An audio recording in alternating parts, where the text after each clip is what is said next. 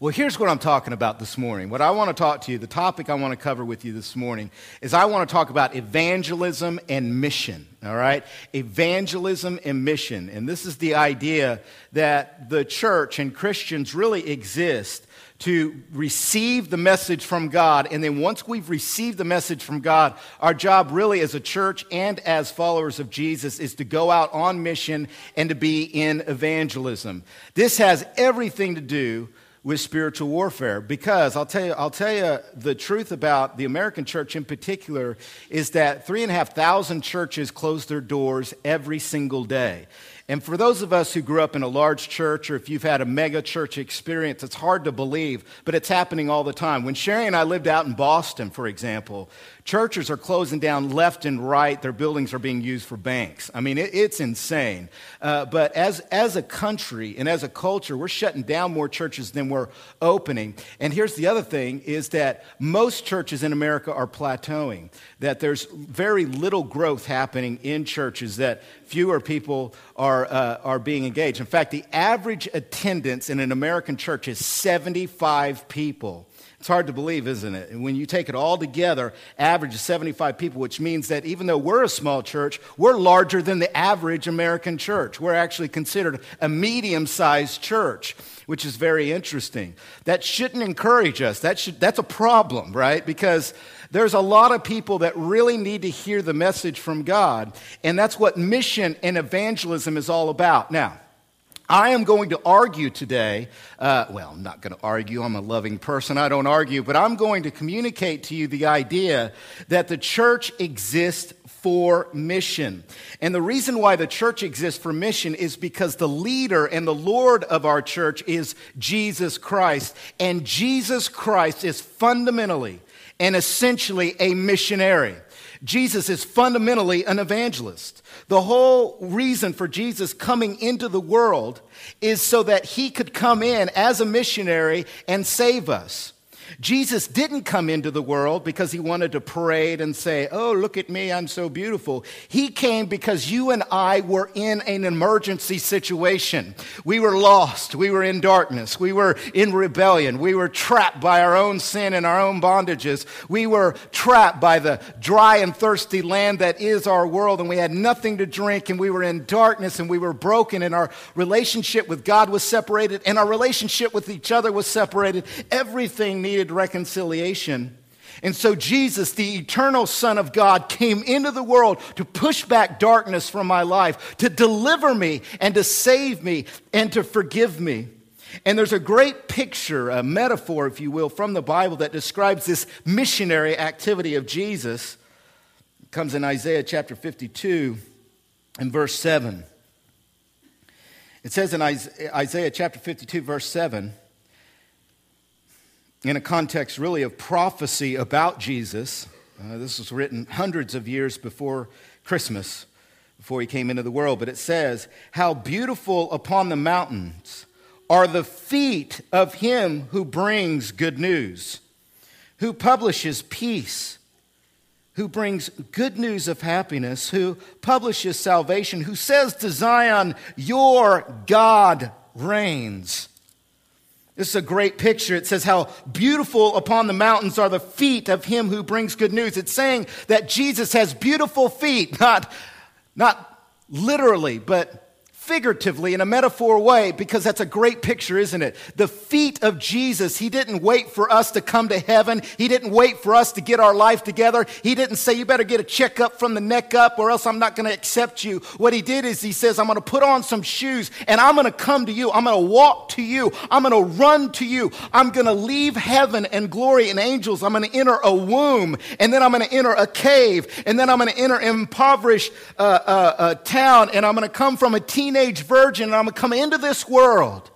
And I'm going to I'm going to use my feet and I'm going to come to you in your bondage in your darkness because you're trapped by your own sin, by the world, and by the devil and demonic forces that are keeping you from knowing God. I'm going to save and deliver you. How beautiful are the feet that bring the good news of the gospel of salvation. How beautiful are the feet that have come to me in my own brokenness in my own bondage.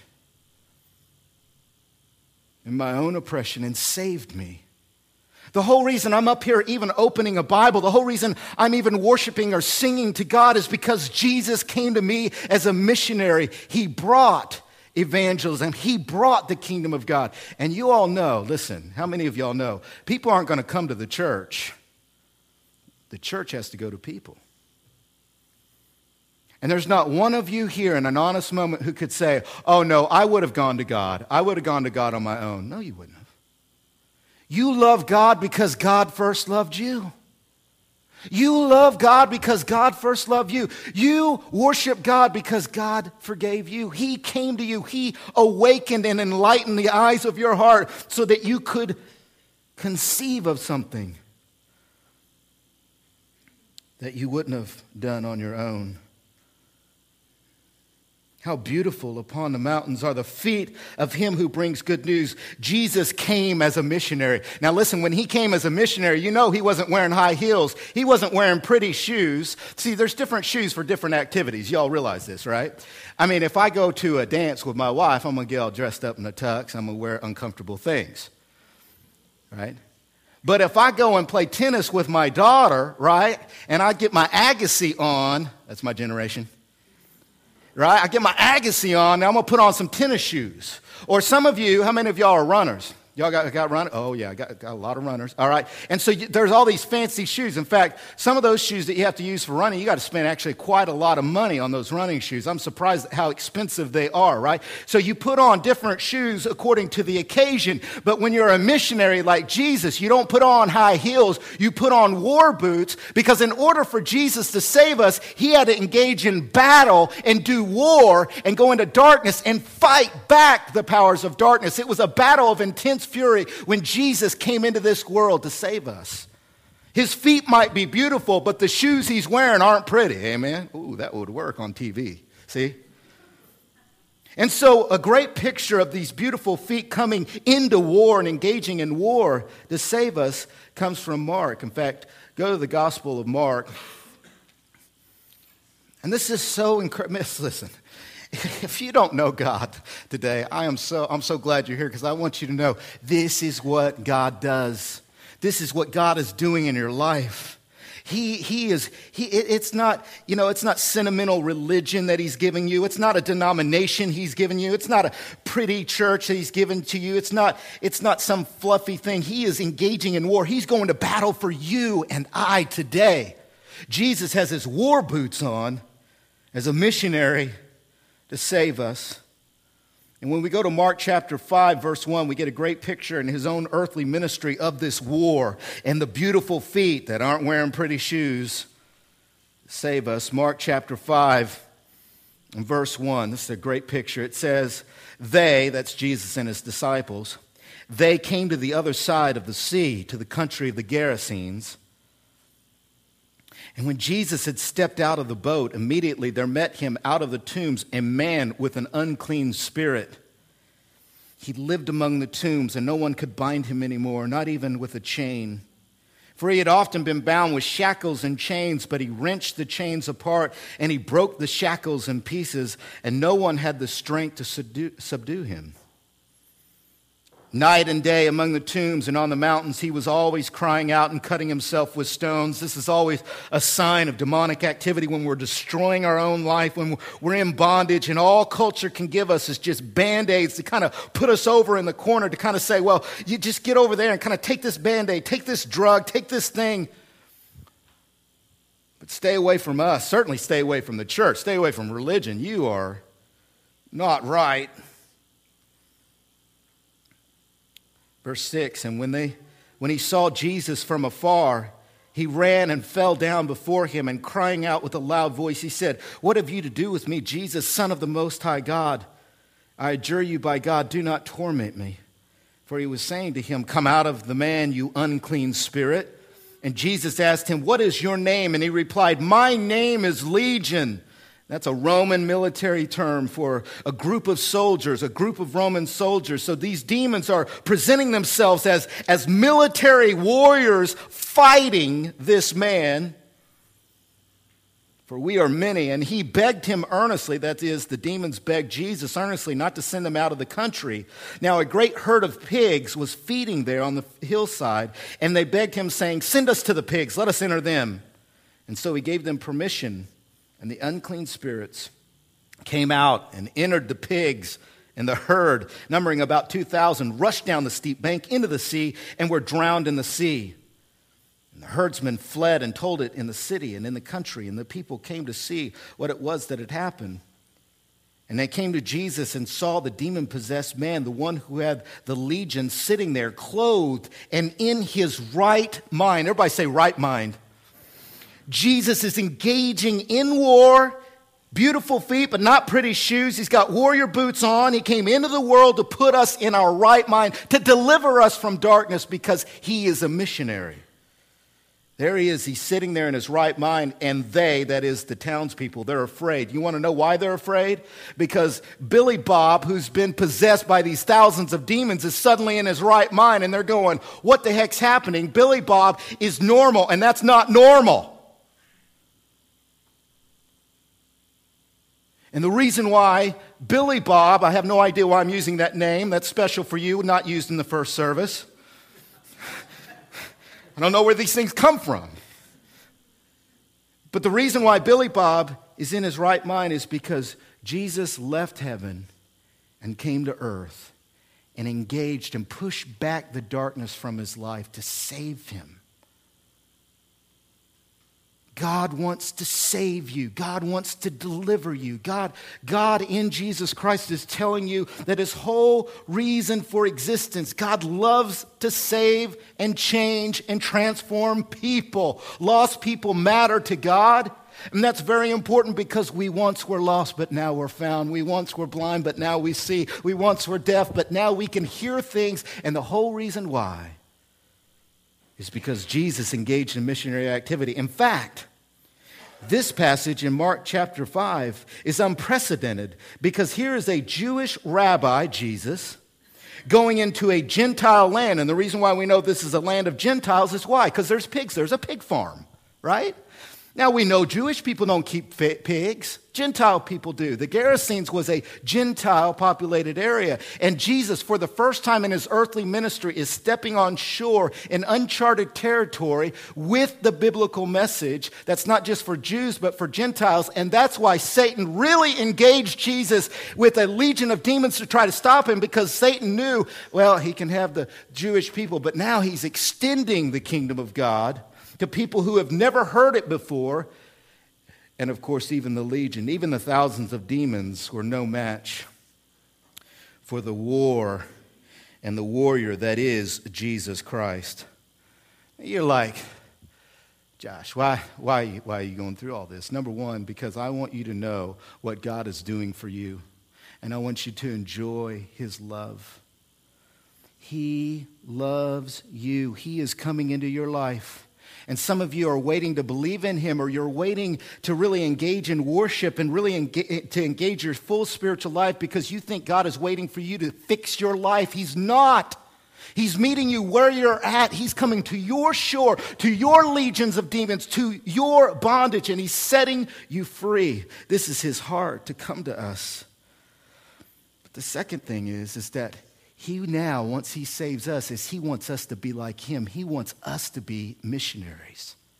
He wants our feet to be beautiful. He wants us to take the good news and just like him to go and to take the message as a church and as individuals, as disciples. He wants us to go and to engage in the spiritual war that is being a missionary and a witness for God and his kingdom and Jesus Christ. Once he saves us, he wants us to become like Him. He wants us to be able to say about our feet, how beautiful are the feet of those who bring the gospel. You know, when I first uh, was dating Sherry, uh, we both had gotten saved. We became Christians, her and her early uh, young adult uh, years, me in my late teens. And so we, in our relationships previous to our own courtship, we didn't know Jesus, and we acted like it in other relationships. You know what I'm saying? And I don't want to get X rated, but you know what I'm saying. And then we met each other and we knew Jesus, and we were committed to waiting until our wedding night, right, uh, before we consummated the marriage. And I got to say, that was hard. But, anyways, we made it. But one thing is, is that we used to hang out and stuff like that, and we'd watch movies and stuff, and we'd kick off our socks or whatever. We'd kick back while we were dating. But I never took off my socks. She was like, "Why don't you take off your socks?" And I was like, "Because my, my feet are jacked up." Uh, if you see my feet, you're not going to marry me, see? And I want you to marry me, and so you can't see my feet until after our wedding night. she was like, That is the stupidest thing I've ever heard of before in my life. Take off those socks. And have you ever seen Phantom of the Opera, you know? And he like takes off the mask, you know, and he's like, Okay, I will. And he takes off the mask, and she's like, and she passes out. And I was like, Baby, it's to be Phantom of the Opera all over. You're to pass out. You can't. She's like, Take off the socks. So I took off one of my socks, right? And I took it off and I was like, bah. And she was like, she was like, I still love you, you know? But about a week later, because I told her all the time we were down, I was like, now listen, I'm going into ministry, which probably means I'll be poor for the rest of my life. So if you marry me, this is going to be really tough, you know? And you're not going to have Jaguars or anything. And, uh, and, but she wrote me a card a week later, and she had that verse from Romans chapter 10. In Romans chapter 10, it quotes that passage How beautiful are the feet of them that bring the gospel. Our feet are beautiful when we are missionaries like Jesus. Our feet are beautiful when we are taking the gospel. And I am arguing today that the whole reason the church exists is for mission. The mission of the church is not community. The community of the church exists for mission. The community and the reason why we are here today, why we get into life groups, why we get together is to reach people and to take the gospel like Jesus into the darkness of people's lives, to engage in demonic and powerful darkness, to push back the darkness, to proclaim and publish the gospel of Jesus Christ to people who have never heard it before. Missionary activity is not just something that happens overseas, though we give 10% of our budget to overseas missionaries. Missionary activity is something that's happening in East Peoria, something that's happening in Morton, something that happens in all of our lives. And we are not doing spiritual war. We're wearing high heel spiritual shoes if we are not engaged in the central activity of the church that is missions. You are a missionary. Think about it. Well, go to Ephesians chapter 6. That's my introduction. I'm going to have to split up this sermon into two weeks because I got a big red clock staring me down. There's no way I'm going to get through all this stuff. So, congratulations, whoever, actually, Matt Wake. He told me at first, it was Matt Wake, Isaac, who put that up there. I'm going to get him. Isaiah 6, or uh, Ephesians 6, sorry, Ephesians chapter 6 in verse 10. Now, watch this. Talking about spiritual warfare. Finally, be strong in the Lord and in the strength of his might. Put on the whole armor of God that you may be able to stand against the schemes of the devil. For we do not wrestle against flesh and blood, but against the rulers, against the authorities, against the cosmic powers over this present darkness, against the spiritual forces of evil in the heavenly places. Therefore, take up the whole armor of God that you may be able to stand and be able to withstand in the evil day, and having done all, to stand firm. Stand therefore, having fastened on the belt of truth, we've talked about that, and having put on the breastplate of righteousness, we've talked about that, and here it is, and as shoes for your feet, having put on the readiness given by the gospel of peace. Now, the issue with verse 15, shoes for your feet, having put on the readiness given by the gospel of peace, the issue comes down to two interpretations of this verse. According to the English Standard Version, the, the translation I'm reading this morning, what this means is that shoes for your feet is readiness that comes to you from the gospel of peace. In other words, the gospel of Jesus, that he died and rose again and came into my life to forgive me, that this gives me peace with God. There's one interpretation that says that it gives me steadiness, it gives me security, it helps me to stand. It's subjective, right? Uh, the, the shoes are let the gospel give you security, let the gospel help you to stand there. So that's one interpretation. But another interpretation, and some of the English translations in the Greek could go either way, so it requires context to interpret it rightly. But another translation is, or, or interpretation, is that the shoes are the readiness given for, everybody say for. That's objective, not subjective, but for the gospel of peace. That the shoes is a readiness, right? Like you're doing this, okay? Like, see these shoes? They're really nice looking, but on the bottom they're athletic, so I can do that while I'm preaching. See, I'm ready. And I'm ready for preaching, which means I'm ready to preach to you this morning, right? So, are the shoes peace given to me from the gospel so I can stand? Or should the interpretation be the shoes are I'm ready to go out into the world for the gospel and for Jesus and to be a witness and to do evangelism and to do missionary work? Is it a subjective genitive? Or is it an objective genitive? In fact, let me give you a translation that points to what I think it is. Another good translation of the Bible is the Holman Christian Standard. And here's how it translates the Greek. This is interpretive. Ephesians chapter 6, verse 15. And your feet sandaled, I don't like that, sandaled, that's kind of wimpy sounding, but and your feet sandaled with readiness for the gospel of peace. That's a big, that's a big issue of how you read this text. I read it that the emphasis is on objective, that the shoes are missionary shoes for the very reasons that I've been communicating to you this morning. Isaiah 52. How beautiful are the feet that that proclaim the gospel, see? Beautiful feet are ready to be a missionary. Beautiful feet as a church is your missionary church, an evangelistic church. Beautiful feet publish and proclaim the gospel of Jesus Christ. So, based on the context of all of Scripture, Isaiah, Romans chapter, in fact, let's go to Romans chapter 10.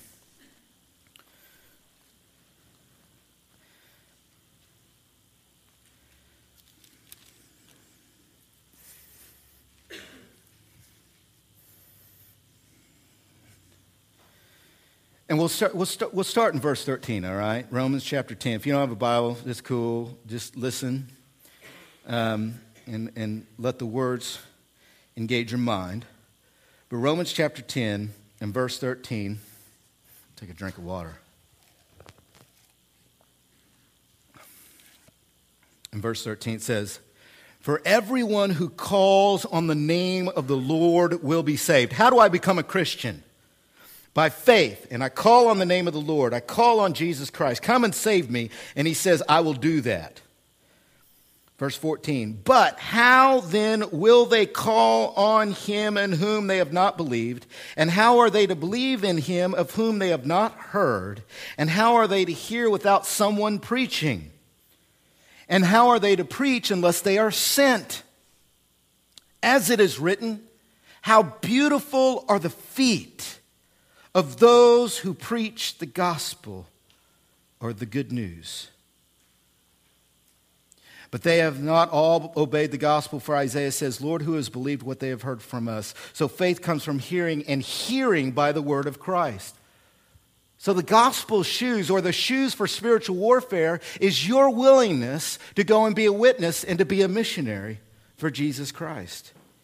Um, and, and, and to go out and, and everything like that. And Satan and demons is trying everything in their power to stop the church and to stop Christians from doing this. So I would say from this that we should define the church as a missionary outpost and a missionary organization to do evangelism in the world. Now, based on that idea, the question comes down to there are some objections uh, to this uh, and to defining and to putting emphasis on evangelism and missionary as the main thing that we're supposed to do as a church.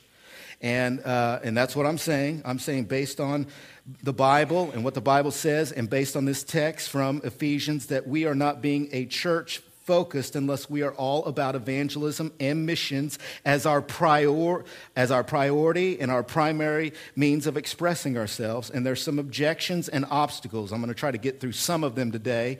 And then next week, I'll get practical about how we can put on, take off our high heels as a church. See, because a lot of churches are wearing high heels and not gospel missionary boots, okay?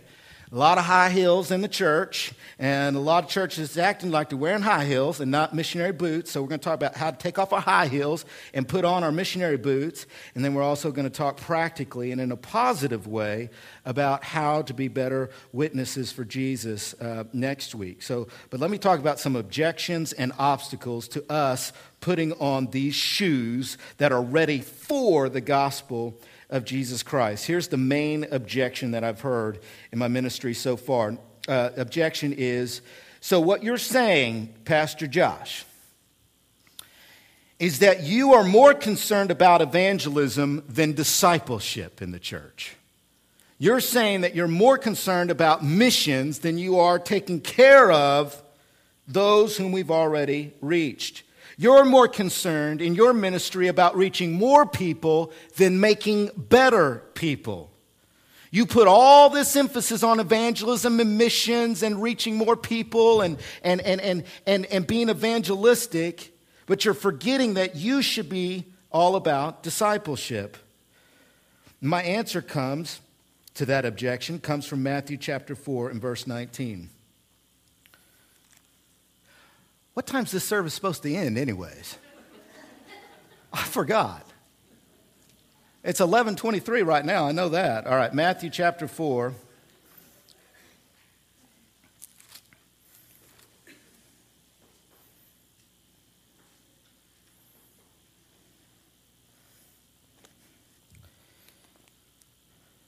Matthew chapter 4, and ver- starting in verse 18, it says, uh, while walking by the Sea of Galilee, he saw, that's Jesus, he saw two brothers, Simon, who is called Peter, and Andrew, his brother, casting a net into the sea, for they were fishermen. This is a great picture of how Jesus is coming to them. He's coming into their workplace, he's meeting them where they're at. That's a great picture. In verse 19, and he said to them, Follow me, and I will make you fishers of men. Now, what is a disciple? A disciple is a student who follows a teacher. And so Jesus is inviting these guys, these brothers, to become his disciples. He's inviting them to discipleship. He's inviting them to be followers of him in this world. And the way they're going to become disciples is they're going to learn how to be fishers of men. And the point is that you cannot separate discipleship from evangelism.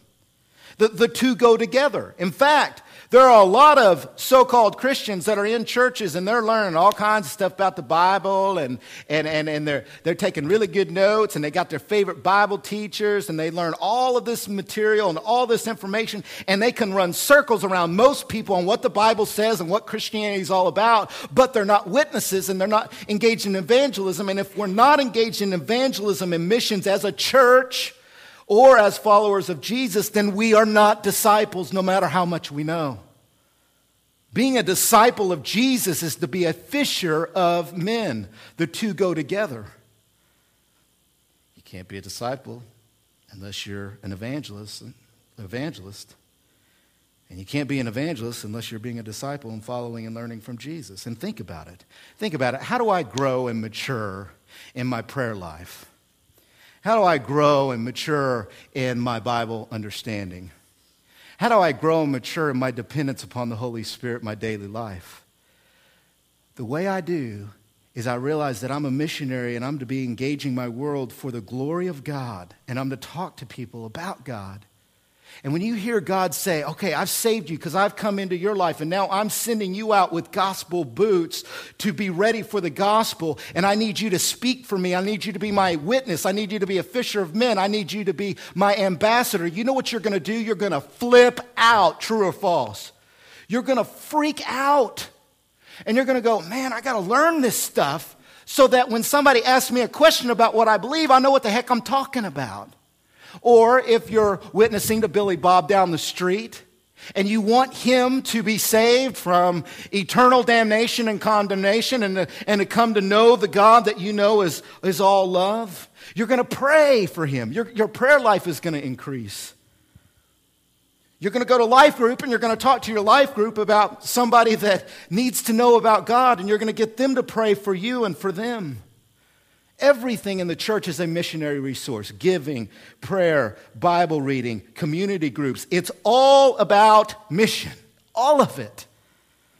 This is not a recreational activity. This is not a social club. This is not a country club. This is not something we come and we put on our high heels and we look pretty for each other and we got a pretty religion and a pretty denomination and, and a nice sentimental church. God saved us and now He's sending us to be His witnesses because life is short. This world will one day be judged and replaced by a new heavens and a new earth and a kingdom that's coming. And he said, Do business until I return. Do the work of an evangelist until I return. That is discipleship. That is being a Christian.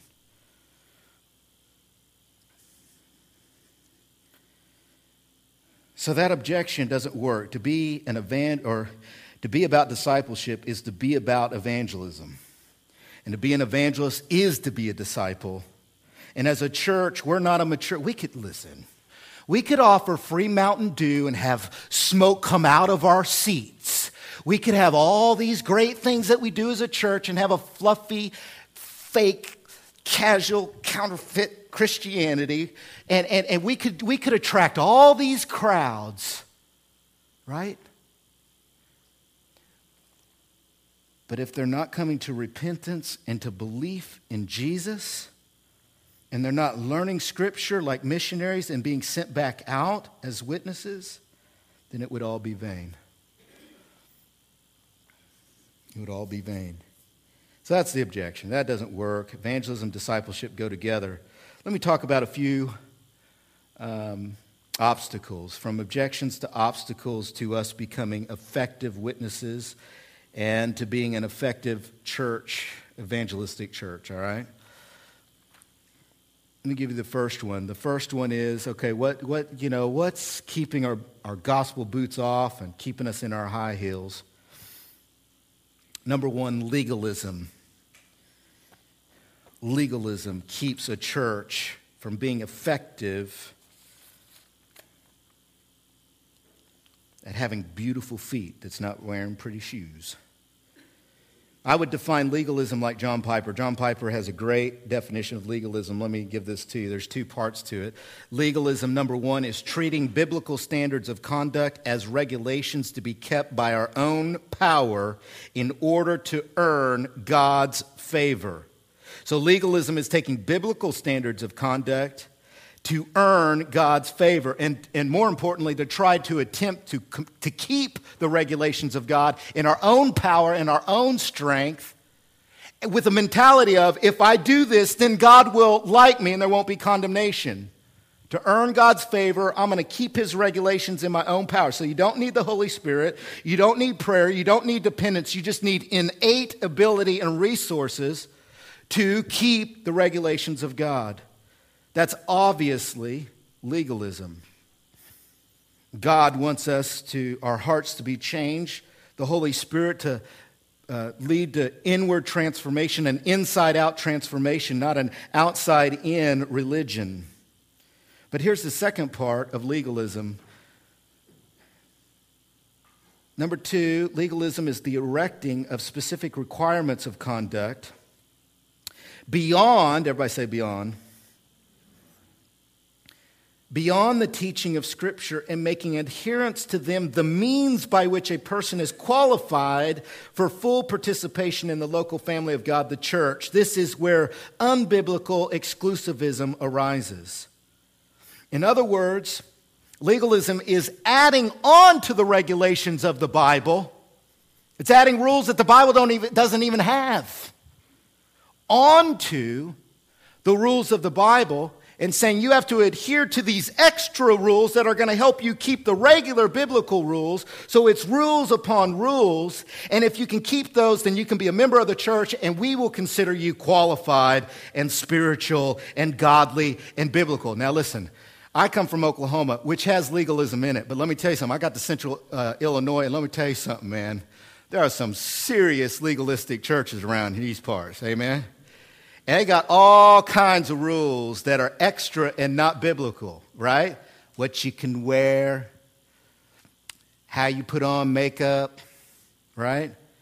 Extra rules that the Bible has nothing, doesn't talk about, or anything like that. And this obviously gets in the way of mission. I mean, in order to be a part of some of these legalistic churches, you've got to be a type A personality, have perfect Excel spreadsheets, be somebody who, I mean, just to get into the front door, you've got to have your life completely together. Amen? That's legalism. Well, yeah, I mean, you can know God and experience God if you do these 20 things and don't do these other 150 things. That's legalism. That is legalism. I just, you know, I just really want to encourage you if, you know, sometimes we think, man, God's not going to like me until I clean up my life. God's not going to accept me until I do the right thing, say the right thing, wear the right thing. And I want you to know the problem with legalism is it doesn't acknowledge that when Jesus died on the cross for sins, he paid the full price.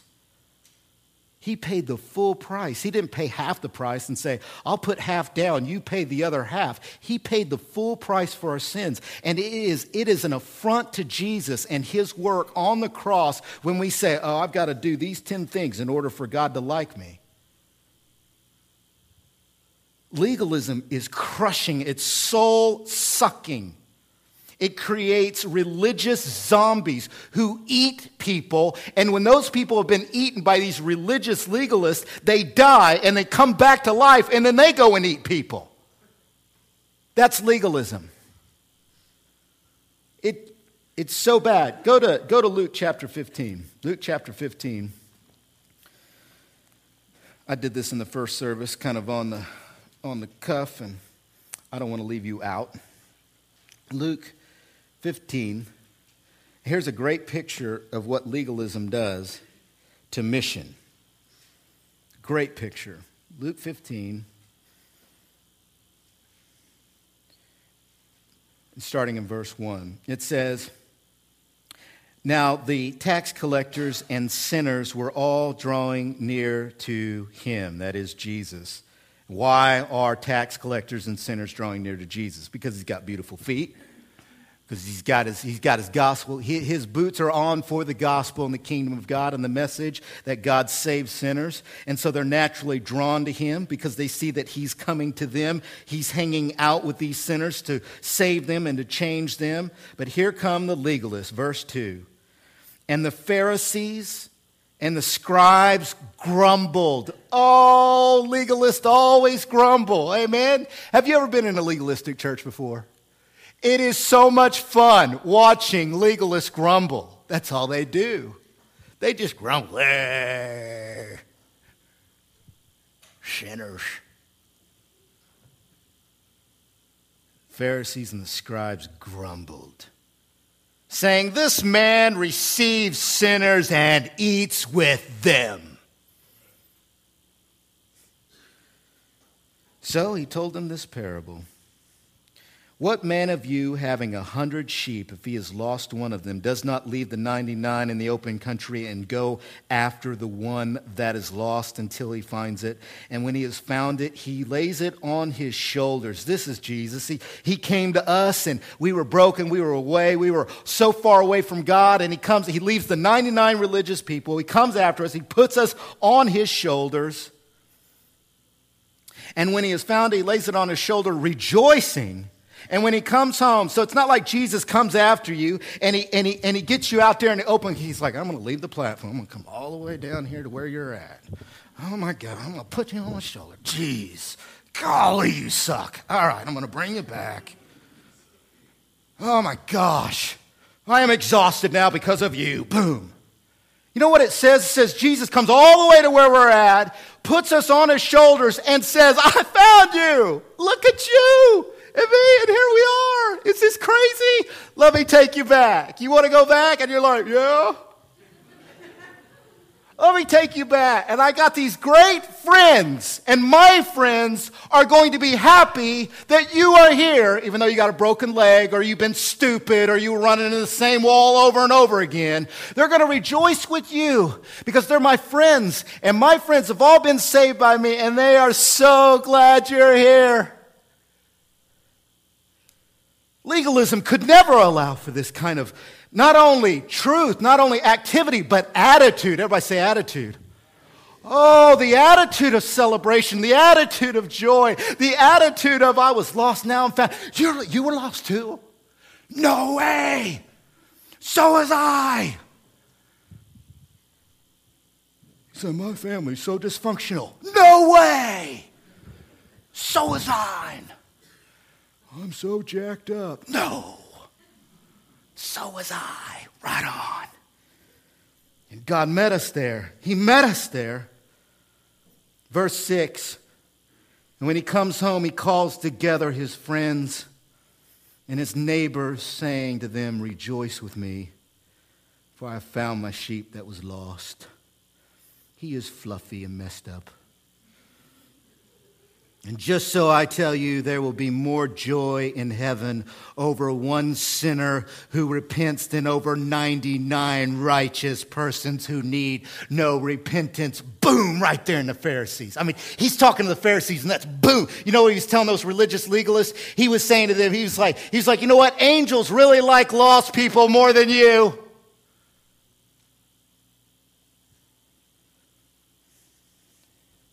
This is Luke's theme. Luke loves this about Jesus. Luke is the gospel where Jesus says, the, the righteous don't need a doctor, they don't need a physician.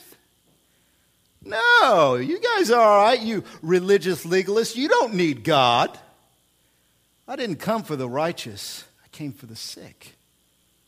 I didn't come for healthy people, together people. I came for the sick. But you see, legalism sets up all these rules and regulations and just an overall attitude of, well, yeah, God and the Bible and religion and Jesus, that's all nice, but we got some work to do.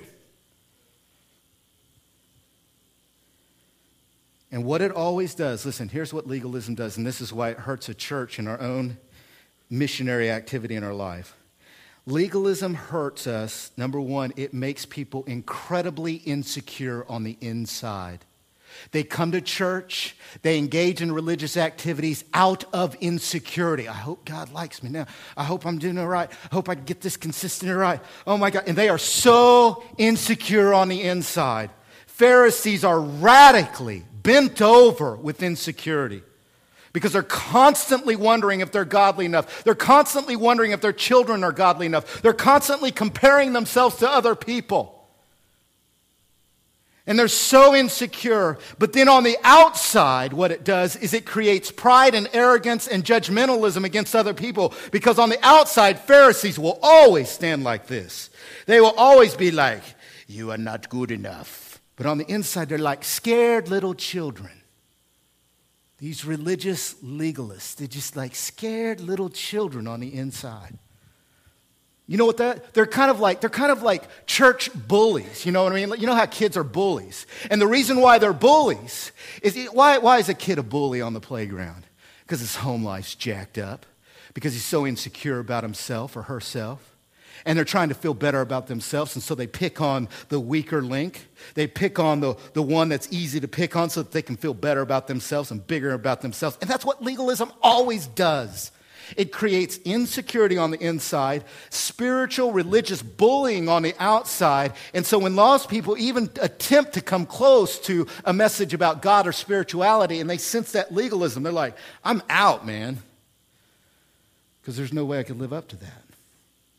And Jesus says about legalism, listen, and next week we'll talk about the next two obstacles. I'll give them to you now traditionalism and syncretism. I'll talk about those two things next week, and then we'll get positive. But listen, Legalism always, always kills the church and kills mission because it creates a community of people who are radically insecure.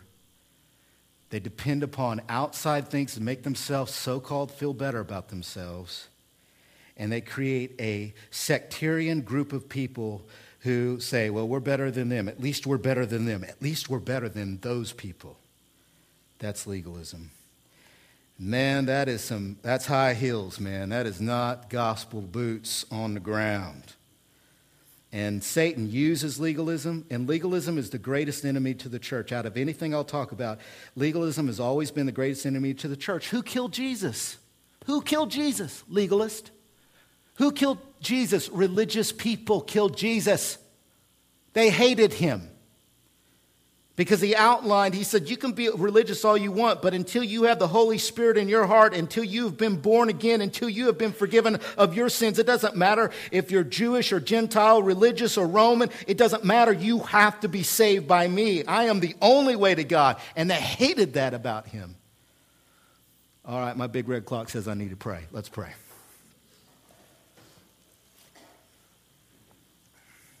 Jesus, you are phenomenal in forgiveness infinite in holiness and complete in salvation. And I thank you that you came into this world. How beautiful are the feet that bring the good news, and you did it. You engaged in warfare against darkness and Satan and demons and our sin. And you defeated them all. You faced our greatest enemy, which is death, and you overcame death in your resurrection. You died to be our Savior. You're alive to be our Lord. You come into our heart to change us, and we just thank you for that. And all of us who have been walking with you for any amount of time, we're all tempted by legalism. We're all tempted by uh, our, our own view of your church. But help us, God, to repent, to change our mind in any area where we consider your church anything less than mission. Help us to be on mission. Help us to walk in this truth. Make us fishers of men together as a community. If you don't know Jesus today, I just encourage you to receive him into your life. He is coming into your wor- world on the shores of your life. He wants to eradicate and evict darkness from your life. And he says, Anybody who comes to me, I will in no way cast out. So receive him today. And we're going to have a baptism service here in a month. I just, I just, after you've believed in him, if you're a believer and haven't been baptized, I encourage you to sign up, get baptized. I will follow up with you. But, but let's just ask God to help us as a church and as people to represent him. Thank you, Jesus, for being here. In Jesus' name, amen.